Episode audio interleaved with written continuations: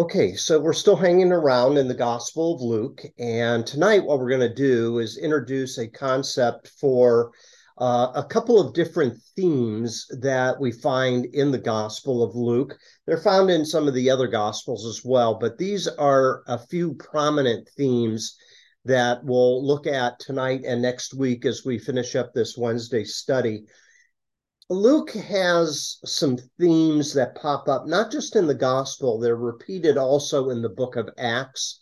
Uh, the book of Acts is kind of volume two of Luke's writing.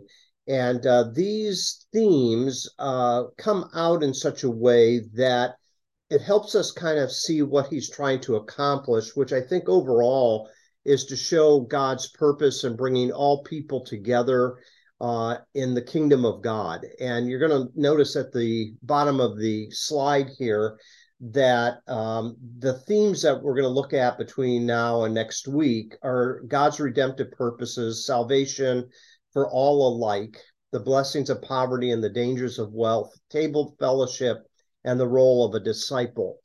And in this uh, thematic study, it will take us uh, into the book of Acts on occasion to kind of complete the thought. And uh, hopefully, this will be helpful to you as you kind of see the uniqueness of Luke. So let's get started with uh, these themes. Let's talk about tonight God's redemptive purposes. When you look at the uh, Gospel of Luke and the book of Acts, there's a phrase that pops up. And the first time that we see it is in Luke chapter 7. So if you have your Bible, turn open to Luke chapter 7 and the section that is talking about Jesus and John the Baptist has some interesting uh, concepts. It talks about John being the forerunner, introducing Jesus. And then what's interesting is the commentary that follows it. So come down to verse 28 for a second. This is Jesus speaking, part of the red letters that we find in the Gospel of Luke it says here, I tell you, among those born of women, there is no one greater than John, yet the one who is least in the kingdom of God is greater than he. And you might want to circle kingdom of God because that's part of God's ultimate redemptive purpose is to reclaim uh, humanity and um, the created order within the concept of the kingdom of God. His purpose will be understood by some people, but it is often overlooked as well. So in verse 29, it says, All the people, even the tax collectors, when they heard Jesus' words, acknowledged that God's way was right because they had been baptized by John. So they had prepared themselves, uh, they were open to what God was doing in their midst. And then there's the contrast, and here's the phrase but the Pharisees and experts in the law rejected God's purpose for themselves because they had not been baptized by John. So Luke is suggesting that those that had an openness to the kingdom of God um, were baptized by John, and the Pharisees and experts, we might put in quotation, of the law rejected God's purpose. And the way it was revealed is they were not open to the message that John came bringing. So there you see a couple of concepts the kingdom of God, uh, all the people, and the people that are highlighted in the Gospel of Luke acknowledge that God is with Christ, and yet uh, that God's purposes were rejected by those that you would think would have received it um, much more quickly than others that that were outside of Judaism. So there you see the phrase there, God's purpose. That's the only time it occurs in Luke, but you can see it occurs several times in the book of Acts. And I'm not going to look at all of them, but I do want to read Acts chapter 2. Uh, when on the day of Pentecost, the Holy Spirit is given, and we find that Peter gets up and he says, The coming of the Spirit is what was anticipated by the prophet Joel, and he quotes a part of Joel chapter 2. He then kind of pinpoints uh, those that should have known. Look at verse 22 of chapter 2 of Acts. Men of Israel, listen to this. Jesus of Nazareth, was a man accredited by God to you by miracles, wonders, and signs which God did among you through him, as you yourselves know. This man was handed over to you by God's set purpose. There's that idea again God's purpose and foreknowledge, and you, with the help of wicked men, put him to death by nailing him to the cross. But God raised him from the dead, freeing him from the agony of death because it was impossible for death to keep its hold on him. So God set purpose. In other words, there's this anticipation that what happened in the life of Christ and through his crucifixion was all part of God's plan. And then you can look at some of the other references, chapter 13, chapter 20, where it uses the same phrase, uh, God's purposes. Well, how do God's purposes come about? And that's where Luke will amplify that through three of three emphases the sovereignty of God, the fulfillment of scripture, and the scope of Jesus' redemptive work. So let's take a look at each of those and see how Luke develops those. So the first one is the sovereignty of God. Now, you'll hear this phrase, the sovereignty of God, if you had been um, exposed to a Calvinistic type of theology. That uh, Calvinism emphasizes the sovereignty of God kind of as the dominant attribute of God, that God does what he wants when he wants to do it, and he directs history according to that plan. So you see that in the Gospel of Luke, where God is accomplishing his purposes uh, by directing the events in human history the real conundrum here is how God's sovereignty and man's free will interact with each other. Because for every verse that you find talking about God's sovereignty directing the affairs of men, you also see the choice of men using the free will that God has given to man to also either embrace it or not, as we just saw in that phrase where the Pharisees and experts in the law resisted God's purposes. They had a free will to do so. So, how these two things come together ultimately is very mysterious. But one element that we see the sovereignty of God happening in the Gospel of Luke is this four letter word must, M U S T. Certain things must happen. In other words, God's purposes are going to be found through what Jesus must do. So if you're in Luke, go back to chapter 2, and you'll see in verse 49 this come about. Uh, Jesus is uh, here in the temple as a boy. Um, and what we find is as he stays back and his parents uh, were heading back toward their home village, they found out that Jesus was nowhere to be found. They double back and they find him in the temple. And if you come down to verse 49, um, it says, Jesus makes this statement Why were you searching for me?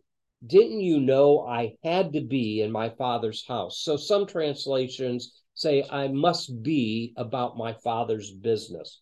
So the NIV here translates it with a little bit different nuance. But it says in verse 50, they did not understand what he was saying to them. In other words, there are certain things that were directed by God that he had to be uh, carrying out. So he recognizes that even as a boy, that God had certain purposes in store for him, and that's what placed him in the temple. It's interesting the response of Mary, his mother, Verse 51 says, Then he went down to Nazareth with them and was obedient to them, but his mother treasured all these things in her heart. In other words, there was something going on there that she recognized. And verse 52 says, Jesus grew in wisdom and stature and in favor with God and men. So, this is the first place where there's kind of an urgency of certain things had to happen. And Jesus recognizes it very early in his life And that what's that's what takes him into the temple. Now in chapter four, it, it, he talks a little bit about what he needs to be about. And of course, we've mentioned this section of scripture uh, in chapter four several times over in this study of Luke, because this is that synagogue episode where he gets up and reads out of the scroll of Isaiah the prophet. But it's interesting here that as he finishes up, rolls up the scroll, and says, This is fulfilled in your hearing, in verse 43, it then talks about what happens after that. And um, he leaves the synagogue, he goes to the home of Simon, uh, we're told. Um, it tells us then that he heals the sick and so forth. And then finally, uh, he's going to go to a solitary place, verse 42. People are looking for him. And um, it says in verse 43, this is his comment in light of everything that had happened in the synagogue and through his miracles.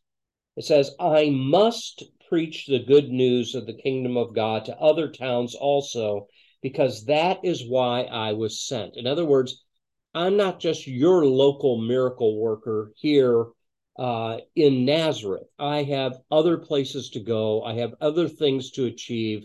This is a part of God's will and work in my life.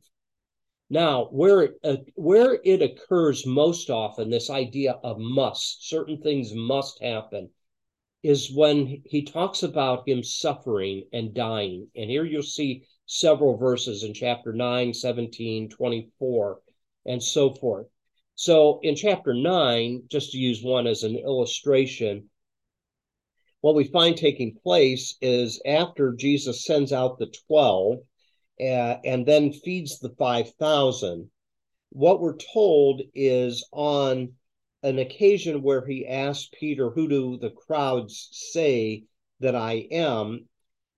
Uh, the different disciples have different opinions, and Peter speaks up and says, The Christ or the anointed one of God.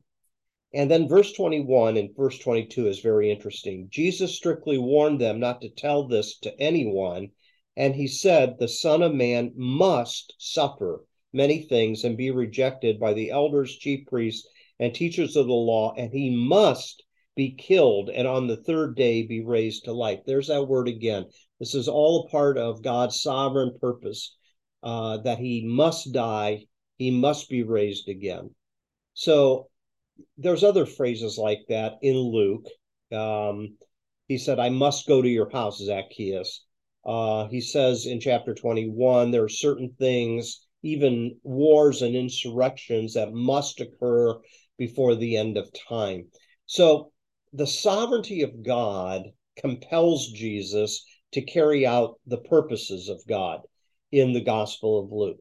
So, um, and again, as we already looked at in chapter 7, verse 30, uh, there were the Pharisees and experts in the law that resisted that purpose and pushed back against it. Okay, any thoughts there?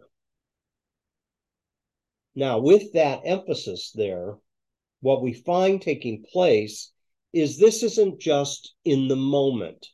And that brings you to a second emphasis of uh, God's redemptive purposes, and that is the story of what Jesus needed to accomplish in his earthly ministry was anticipated in the Old Testament scriptures. And because God is sovereign, these things that are anticipated uh, are to be fulfilled.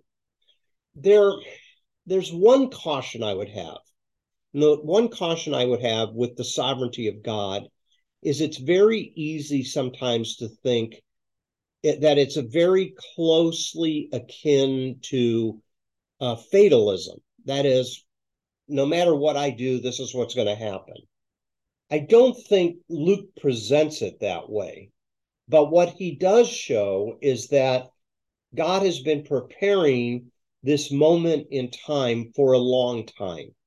And so, what Luke will do is he'll dip back into the Old Testament and he will he will use some Old Testament passages, either through direct quotations or allusions, and say these things were written, or all that is written is to be fulfilled in the person of Christ.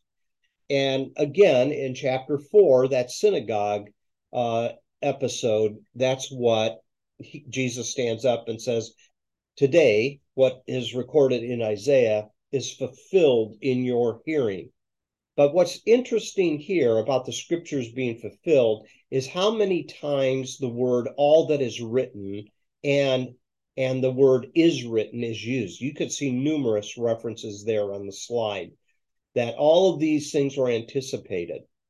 Now, this has led certain theologians to suggest that maybe the way that we understand Old Testament passages of scripture are not fully understood until we ask the question how does this point to Christ? And a lot of theologians will suggest that even some of the tougher passages that we find in the Old Testament need to be looked at through the lens and, and anticipation of Christ's coming.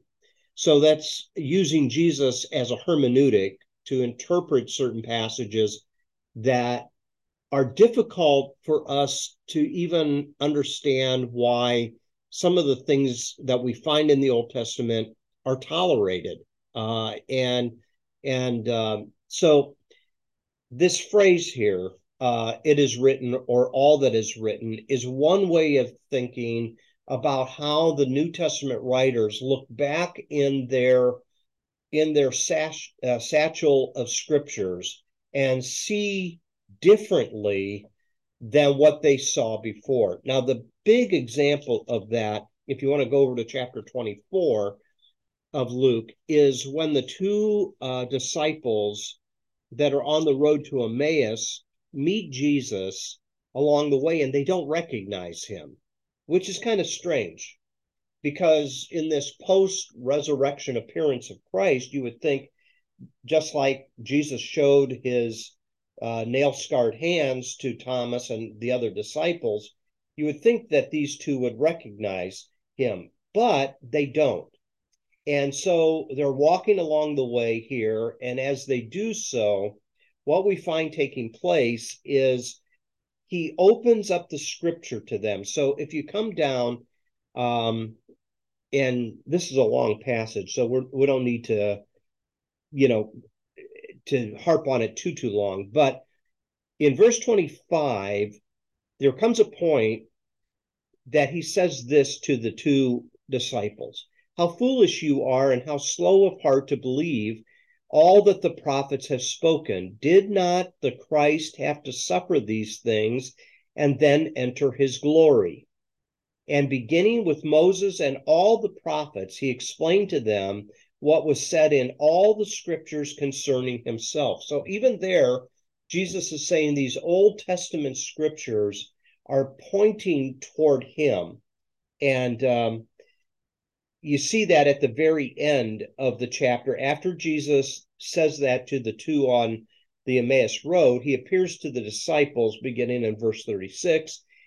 And then verse 45, well, verse 44 rather, it says, this is him talking to his disciples. This is what I told you while I was still with you. Everything must be fulfilled that is written about me in the law of Moses, the prophets, and the Psalms. Then he opened their minds so they could understand the scriptures. And he told them, This is what is written that Christ will suffer and rise from the dead on the third day, and repentance and forgiveness of sins will be preached in his name to all nations, beginning at Jerusalem. You are my witnesses. You are witnesses, rather, of these things. Um, now, I think what is really difficult here is if you went back in the Old Testament and you read from the front to the end of the Old Testament, there might be a few passages of scripture that you say, oh, that anticipates Christ, such as the suffering servant passages in Isaiah. But you'll notice here it talks about how in the law of Moses, the prophets, and the Psalms, all of these things are somehow fulfilled in Christ and point to, toward Christ. Well, in the Psalms, Jesus quotes a couple of the Psalms My God, my God, why have thou forsaken me? Some things like that. But for the most part, if we were reading through it, we would probably not go, that's pointing to Jesus. Most of us would say, what? Huh?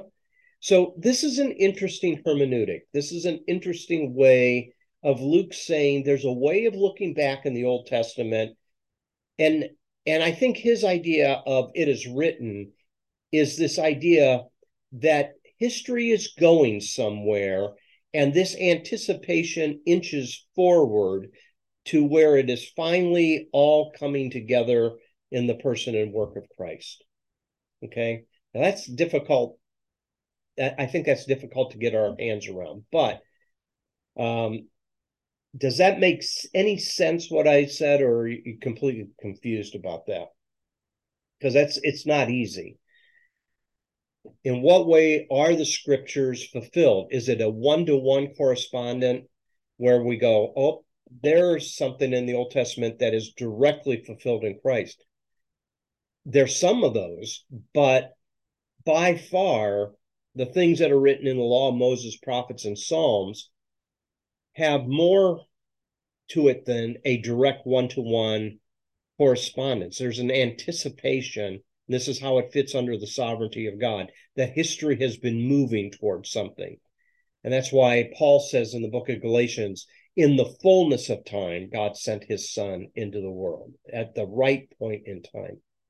Some thoughts there? So the sovereignty of God the fulfillment of scripture and then uh, that that plan and that purpose of god just doesn't uh, stop with jesus. This is where it goes on into the book of acts as well.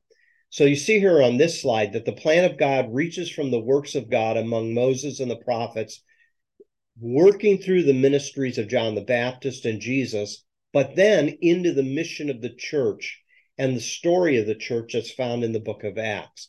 In other words, even after the life of Jesus, this story continues to go on and it continues to be fulfilled. Now, what story is that? Well, it's the story of the inclusion primarily of the Gentiles.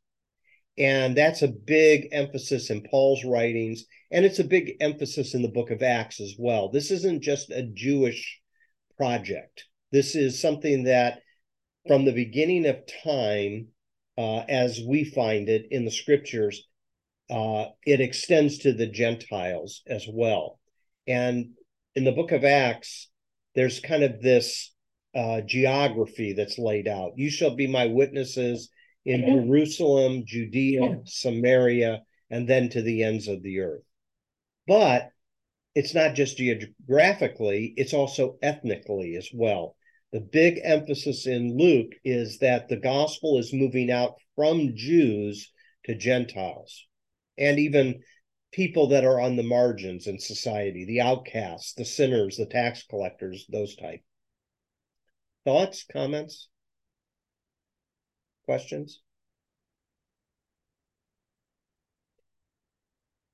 Now, the big emphasis in the book of Luke that is anticipated here more than the other gospels is this purpose of God to bring about salvation uh, for mankind is for all people. Salvation is for all alike, whether Jews or Gentiles.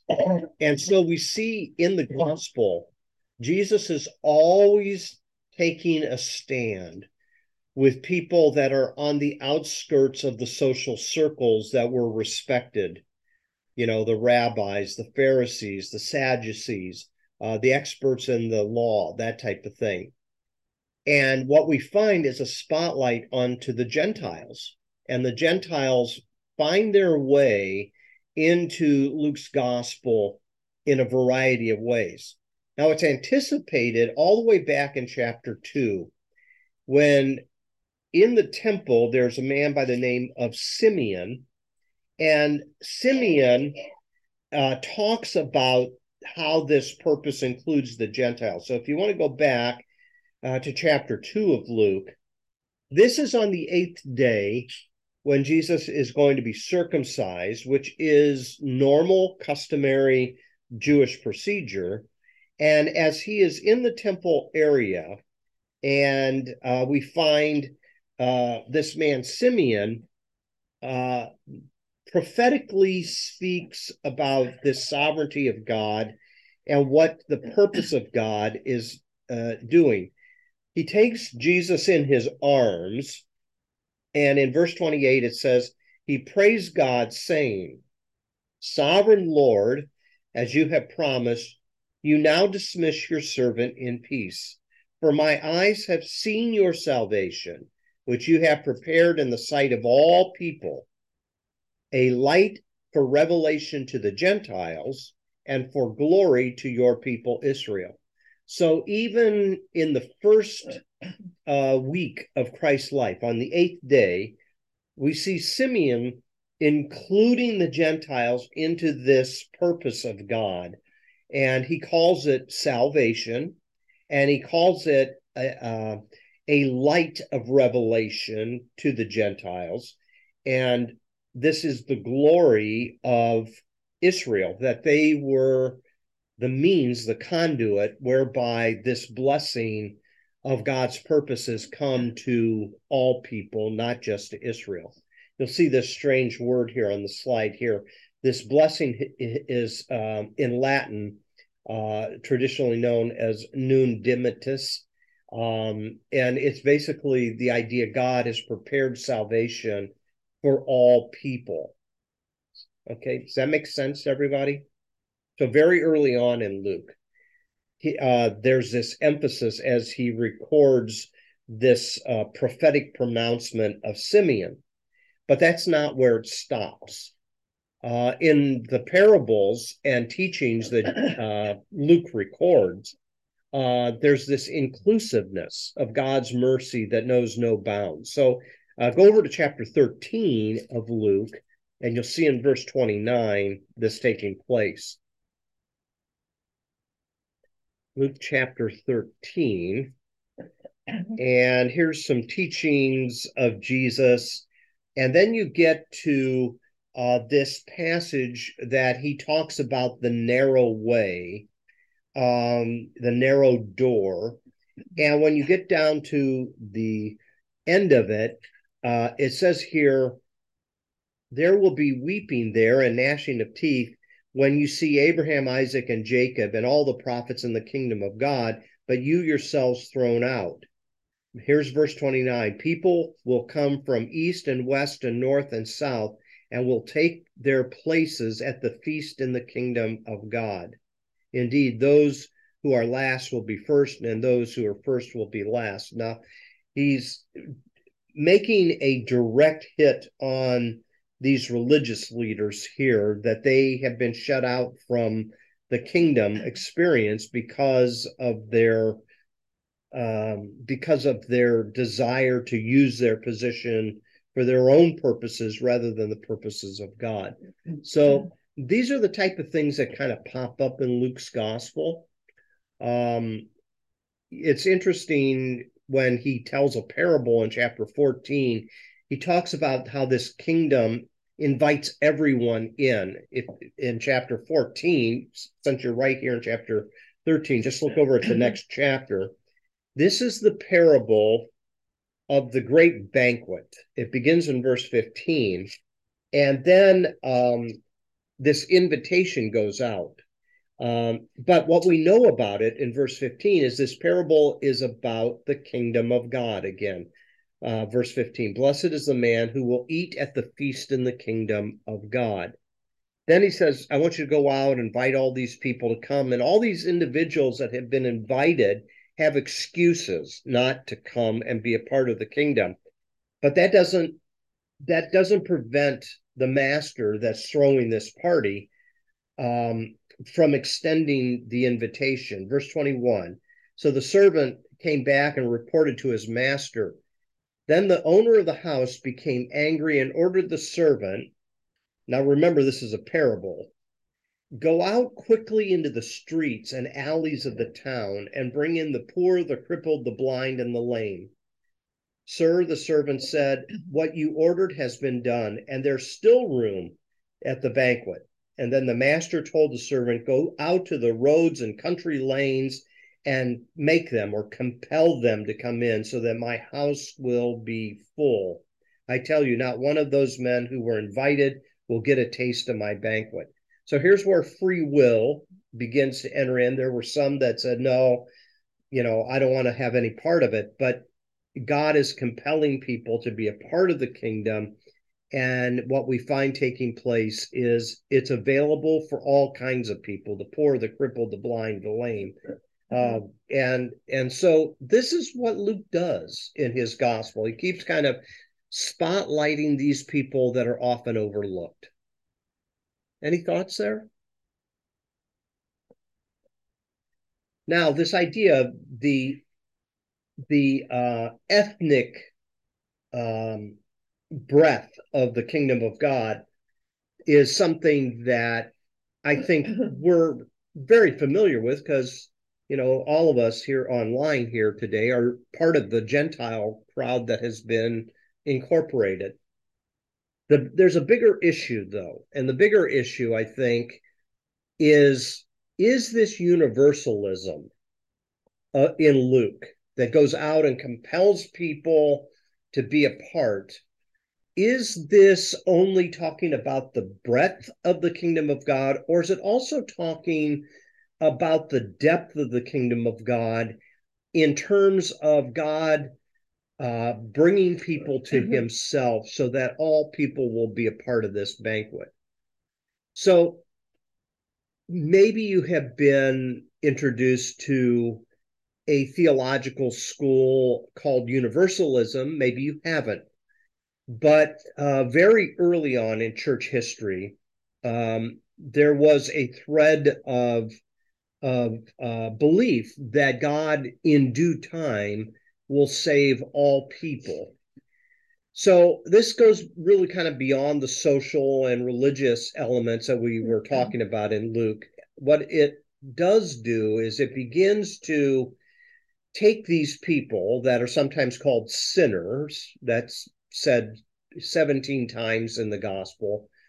Uh, Jesus having table fellowship with those that religious people didn't want to have anything to do with and the unique emphasis on the Samaritans in this gospel as well, where you have the parable of the Good Samaritan, the one that is the hero of the story. Women, too, are a part of this circle that, um, in a chauvinistic, male chauvinistic world, um, women play a critical role, uh, not only in the life of Jesus, but in the purposes of God as well. So the way I put it down here is um, while Jesus does not fully succeed in freeing women from the shackles of their societal repression, he specifically is including women among those for whom the kingdom of God is good news. This is a freeing concept for people uh, in general that have been pushed to the margins, and for women in particular who live a, under an oppressive time. So, this universalism, here's my question. Is this universalism in Luke only about ethnic groups, or is it also talking about individuals? Here's the bigger issue. Is Luke suggesting that there, in God's overall purposes, that all people will eventually come to faith? that all people will be saved. Now, those of us who cut our teeth in evangelical Christianity probably kind of have a resistance to this internally because we've been conditioned all our life to think of salvation only in terms of personal choice, my personal choice of trusting Jesus as my Savior. And we have overlooked um, this this other part of the scriptures that seems to be inclusive. For example, as all men were condemned in Adam, all will be made uh, new in Christ. That's Romans chapter 5. So, what we're talking about here is a very difficult topic because it causes us to think in new ways about how you bring all these different scriptural references together. And if you do some other readings, you'll find there, there's a lot of them, that there's not one holistic individual perspective on this, that there's a lot of different passages of scripture and how they're brought together are is quite challenging uh, in all honesty so the bigger issue is is luke suggesting that not only all different kinds of people will be saved but that all people will be saved as well. And so here's the way i put it. If the width of salvation in luke's gospel is inclusive of all kinds of people what about the depth of it? If it's God's universal will to fit in the whole of humanity under the canopy of salvation, then how do all people ultimately be a part of that restoration when it comes? So here's where we need to dip our fingers into the book of Acts. Go over to Acts chapter 3 for a moment. So Peter heals um, a crippled beggar in Acts chapter 3. And Luke's writing about uh, this first miracle that is done after the day of Pentecost is followed up by a speech uh, that Peter gives. And if you come down to verse 17 of Acts chapter 3, Here's what Peter says. Now, remember, this is the same author, Luke, in the gospel and in the book of Acts. This is interesting. It says, Now, brothers, I know that you acted in ignorance, as did your leaders. But this is how God fulfilled what he had foretold through all the prophets, saying that his Christ would suffer. Repent, then, and turn to God, so that your sins may be wiped out that times of refreshing may come from the Lord, and that he may send the Christ who has been appointed for you, even Jesus. He must remain in heaven until the time comes for God to restore everything, as he promised long ago through his holy prophets. So there's this idea of a restoration that's coming and in some way, the second coming of Christ is interconnected with this coming restoration of all things. And that's a phrase that appears several times. In particular, Paul uses it dramatically in the book of Ephesians and in the book of Colossians. So, I, you know, I'm not going to be able to solve this problem for you there's these individual moments where we find individual decisions. But then there's other passages under the sovereignty of God and in the fulfillment of his purposes in the world where everything is restored and everything is reconciled. And somehow we are left to see how these two things fit together. Now, maybe here's a way of thinking about it so, one of the things that we find in the Gospel of Luke, in chapter 10, there is a question that is addressed to Jesus um, in Acts chapter 10, beginning in verse, not Acts, I'm sorry, uh, Luke chapter 10, beginning in verse 25 there's an expert in the law that comes up, and his motivation is not real good because it says here in verse 25 the expert in the law stood up to test Jesus. And then he asked this question Teacher, what must I do to inherit eternal life? What must I do to be a part of the life of the ages to come? What must I do to be part of the kingdom that is coming? And here's what Jesus says Love the Lord your God with all your heart and with all your soul and with all your strength and with all your mind, and love your neighbor as yourself. So, in other words, everything is kind of summarized in love God and love your neighbor. You have answered correctly, Jesus replied. Do this and you will live. Love God, love your neighbor, and you have found life. The man wants to back out of it. He says, it says here, he wants to justify himself. So he asks a follow up question, and who is my neighbor? And that's where you have then the parable of the Good Samaritan. And the Good Samaritan is the one that stops and helps the individual that had been um, accosted along the road.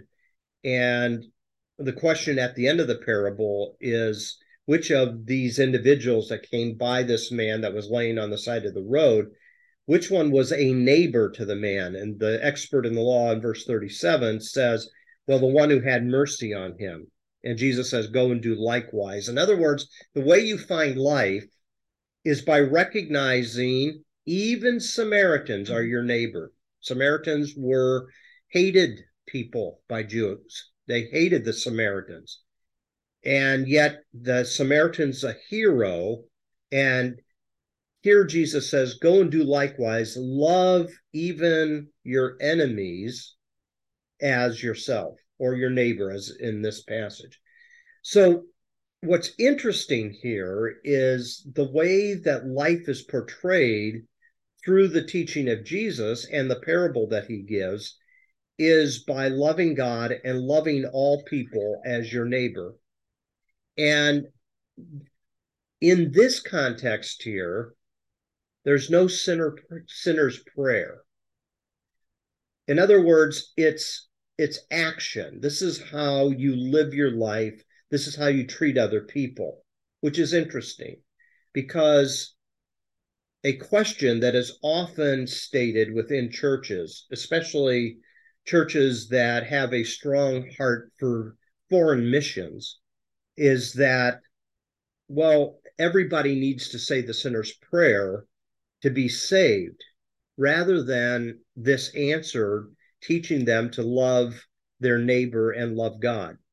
So here's where, again, we've all been trained in various ways and conditioned in various ways. And the Bible is not as simple as that. It, it has a lot of information that has certain aspects that we feel comfortable with and other aspects that kind of leave us uh, scratching our head. And and Luke tends to emphasize some of these things in his gospel and then repeats it in the book of Acts. So I've been talking the whole time. Any thoughts, questions? I have a couple for you.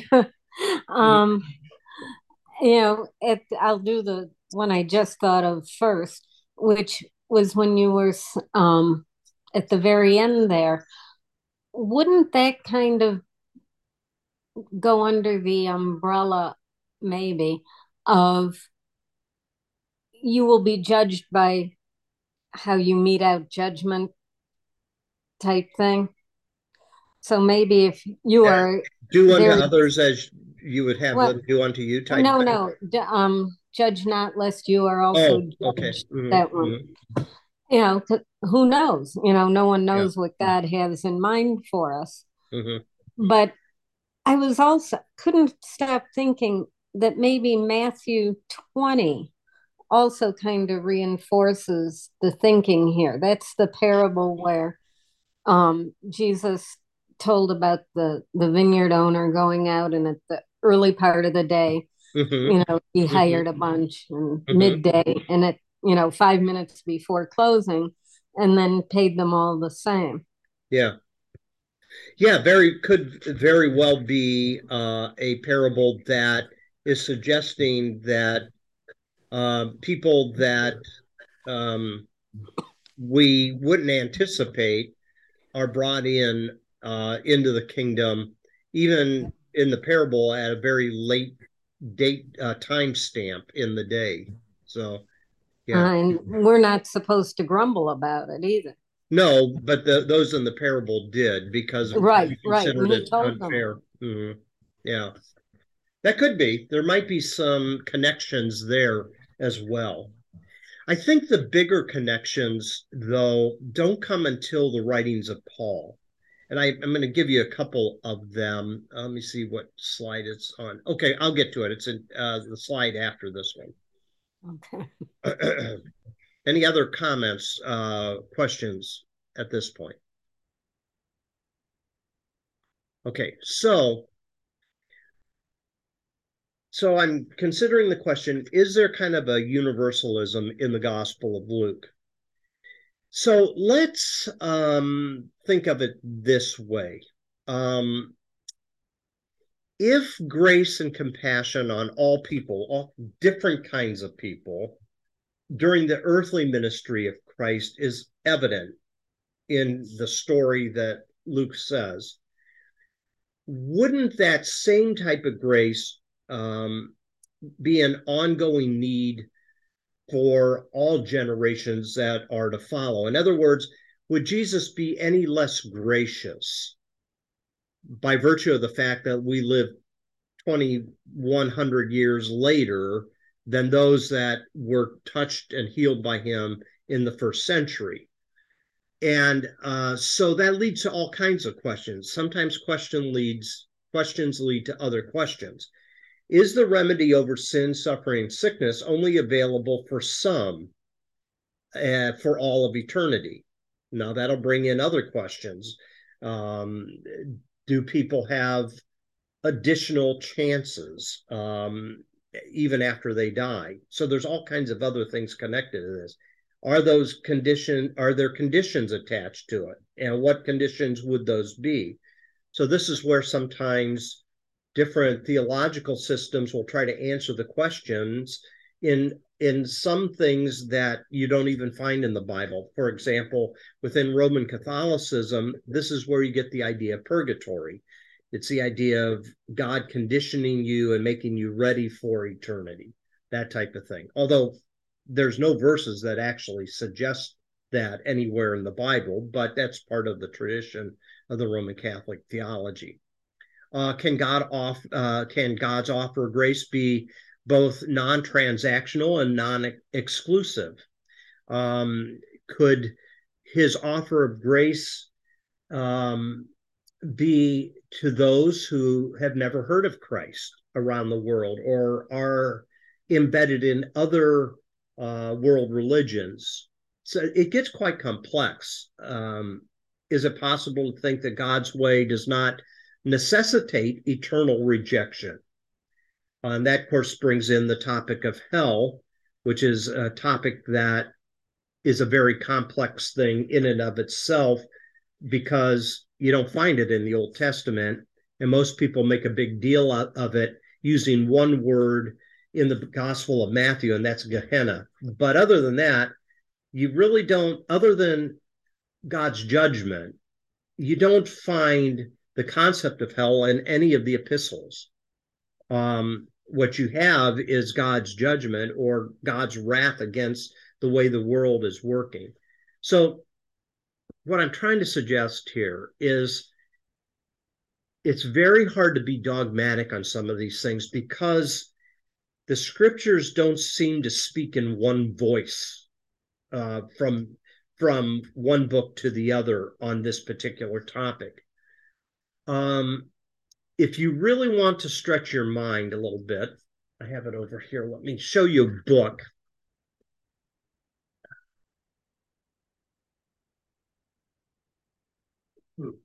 There is a um, there's a book written by David Bentley Hart. Uh, it's called "That All Shall Be Saved," and if you if you this guy is a graduate of uh, of uh, a uh, let me let me see. He's a Eastern Orthodox scholar of religion. I forget where he graduated from, but this book is by Yale University Press. very heavy reading. Um, but what he does in it is he he takes all the passages that you find in the New Testament and he says you've got to you've got to you got to wrestle with these things because it appears that in many of these writings um, there is an element that God's going to reconcile all things to himself. And so when you when you look at his case in point of suggesting that the purpose, because this is what we're talking about in Luke, the purposes of God, the sovereignty of God, um, that there are passages, and I'm trying to find it's at real quick. Hold on. So he uses some things here. He has one chapter that says, What is judgment? A reflection on biblical eschatology and he um, talks about the different passages. Here's the one that I mentioned earlier. This is Romans 5 18 and 19. So, the, uh, so then, just as through one transgression came condemnation for all human beings, so also through one act of righteousness came rect- rectification of life for all human beings. For just as by the uh, heedlessness of the one man, the many were rendered sinners, so also by the obedience of the one, the many will be rendered righteous. And he does page after page of verses that, if we take a second look at it, we go, man, there's other elements here that we were never told about in our religious uh, upbringing or uh, church attendance. So that's up to you whether you want to take that on as a topic and wrestle with it. But I thought what would be helpful is um, these are the basics of of inclusive theology, and it kind of is built on these four points. God is a loving being uh, because He is love. First John four eight. God sincerely loves all people in Acts 17, he says, God is not far from anyone. So there, that's where uh, you find the dialogue going on uh, Mars Hill. Then God is so sovereign over all. And so I do want to read these because it's, I think, um, very instructive to wrestle with. In the book of Ephesians, one of the things Paul does in chapter 3 verses 14 and 15 is is very mind stretching. So here's what he says. For this reason I kneel before the Father from whom his whole family in heaven and on earth derives its name. I pray that out of his glorious riches he may strengthen you with power through his spirit in your inner being so that Christ may dwell in your house uh, in your hearts rather through faith. And I pray that you will be rooted and established in love, may have uh, may have power together with all the saints to grasp how wide and long and high and deep is the love of Christ, and to know this love that surpasses all knowledge, that you may be filled to the measure of all the fullness of God. So here's this. He's talking about the the the width and length and height and depth of the love of Christ and and so forth. Then when you get to uh, the book of Colossians, um, uh, well, one more in in Ephesians in chapter four, verse six, um, Paul says this. He says, um, it, this is that confessional. There, verse four says, "There's one body, one spirit." Just as you were called to one hope when you were called, one Lord, one faith, one baptism, one God and Father of all, who is over all and through all and in all. So it says Paul has this all-encompassing idea. One last one. Colossians chapter 3, verse 3, which is the next uh, two, uh, one epistle over. So you have Ephesians, Philippians, and Colossians. In chapter 3, verse 3, um, it says here, since then you uh, verse 1 you have been raised with christ set your hearts on things above where christ is seated at the right hand of god set your minds on things above not on earthly things for you died and your life is now hidden with Christ in God. When Christ, who is your life, appears, then you also will appear with him in glory. So uh, there's this mysterious incorporation that is found in Christ. And you see here, Karl Barth, a theologian, once said this. He says, Faith is what makes us aware of and able to act on what has been accomplished already in Christ. So there's this idea of reconciliation working itself out over a course of time, that God is continuing to bring all these things together in Christ so that you have this reconciliation uh, that takes place at the end of time. So all of these things are things that you add together here to kind of see oh there's other elements that talk about the sovereignty of God not just in Luke but throughout the New Testament. So before we finish up tonight um, there, you know, one of the things that you can do is kind of look at this passage uh, or this handout rather, and and look at those passages and and wrestle with them. Do you have some other comments or questions? Okay. Yeah, so, you know, I just there's so there's so you know there's so much in the New Testament that relates to belief and, and choice.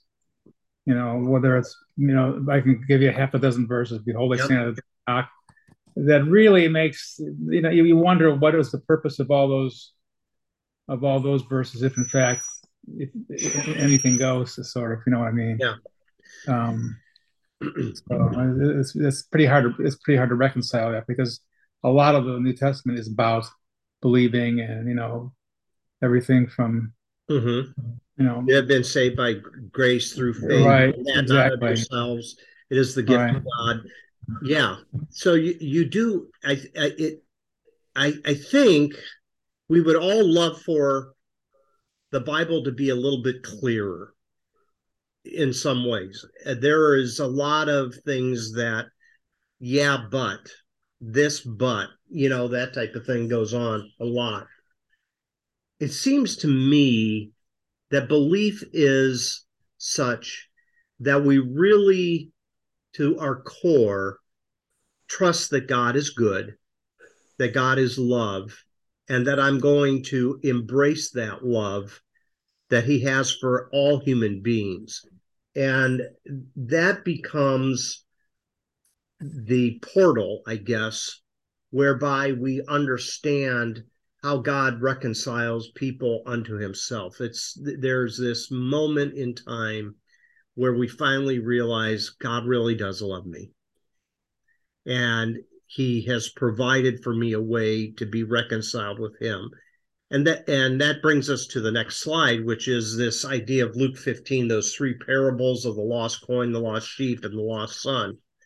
And in each of the three parables, which is a response to the Pharisees criticizing that Jesus is eating with sinners, he goes out of his way to talk about the urgency whereby uh, the one who has lost the coin, the one who has lost the sheep, goes and finds this, and there's great rejoicing uh, when that one that that has been lost has been found. But probably the most poignant of those three parables is where the father's heart is put on display when the prodigal son goes out and lives a wild life. And even before the son can say, I'm sorry, dad, just make me one of your hired servants, the father puts the robe around his shoulders and and says, Kill the fatted calf, that which is lost has come home. And and the father's heart, God's heart, is is put on full display, especially in that parable because it's so lengthy. So, Luke again is the only place where we have the parable of the prodigal son. So, my purpose tonight is just to kind of show you one of the things that Luke is up to in the gospel, this emphasis. Um, yes. there's um but there is that yeah but. And you can't you cannot you can't get away from it either. And that is if if salvation is for every person then yeah but what about justice? What about the judgment of god? How does that play into it? Um does justice demand the permanent condemnation of individuals uh, does the love of God and justice of God are they pitted against each other? How are they reconciled? Um, can God's justice be seen ultimately as an act of restoration rather than destruction? So all of these questions come into play, and maybe what we do is we just begin by asking: Is a part of justice restorative rather than punitive? And that might help us if we think about God's justice is always working toward reconciliation. Mm-hmm. Um, and so we are saved uh, not just from punishment, um, but we are saved from the consequences as well of the things that caused us to be um, in in exile from God's love. So Christ saves us and doesn't exempt us from the consequences of our sinful choices. But the key question then is do people carry them into the next life as well? So, um, well, uh, when Christ was on the cross, he didn't say, You both will be with me in paradise. Mm-hmm. So, That's true. But yeah. all the guy, the thief on the cross had to do was believe. Yeah. yeah.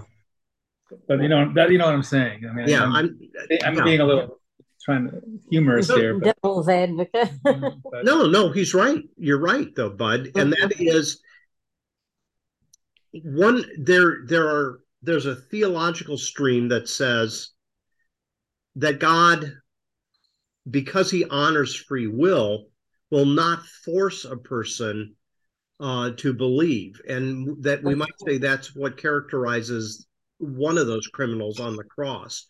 Um, in his vindictive comments, if you're the Christ, get us down off this cross, where the other one pleads for mercy. Mm-hmm. And Jesus says, Today you shall be with me in paradise. So it it it's a tough topic. It's um it's one that has a lot of nuances to it and it has a lot of twists and turns to it depending upon which author you're reading. Um, so i just want to make you aware because it it's not as easy as a three point sermon. It's something that's very difficult to wrestle with.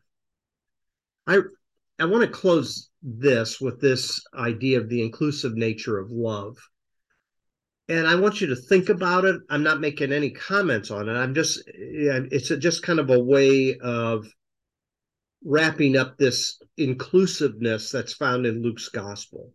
So I'm just going to read it because I think it helps us. If we are to take Jesus seriously to love our neighbor as ourselves, then God cannot genuinely love me without loving those that I love as well. So long as I love my neighbor as myself, I can neither love God nor worship him unless I believe that he loves my neighbor as well. To think that I can love my neighbor and love a God I know punishes my neighbor eternally is logically absurd. To love God is to approve of his actions. As a matter of logic, either I do not love my neighbor as myself, or I cannot love God with all my heart, because the destiny of cre- creation and the nature of God are inseparable. Since God is completely responsible for his creation, it also morally defines him. Theologically, this is called the problem of evil. In other words, if God is good, why why is there so much evil in the world? And if God is not going to reconcile it and make it whole, why did he create in the first place? In other words, if he knows that he's going to eternally condemn people, wouldn't it be more an act of love to choose not to create? So things these are theological constructs that I think are difficult. They're very difficult to wrestle with.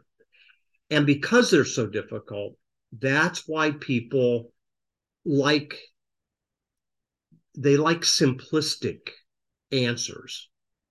But uh, all I'm telling you is if you read closely, you'll find the deeper and more closely you read, it doesn't help. It only makes it a little bit more complicated. And that's okay. That's okay. Okay. That's what I have for you tonight, as if that's not enough, right? That's a that's a hard topic, but it's one of those things that I think helps us to feel some of the nuance that you find not only in Luke's writings, but in other parts of the scripture as well. Do you have any other comments or questions that you want to uh, to make before we say goodnight? Well, in the last in the last battle, C.S. Lewis delves into this a little bit in his last chapter. Mm-hmm.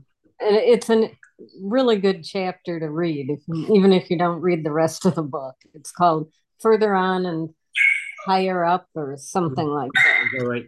And that's in which book? The Last Battle. Last Battle. The last one of the Narnia series. Well, he's a there's a deep thinker for you, C.S. Lewis. Yeah. Yeah. He really is. Yeah. And you know, these are kids' books, but they have they speak to the adult also. Mm-hmm. Excellent.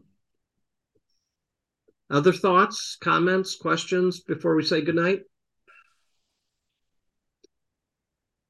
All right. Well, I hope you have a good rest of the week and uh, we'll see you soon, okay? Okie doke. Good night. Good night. Good night. Good night.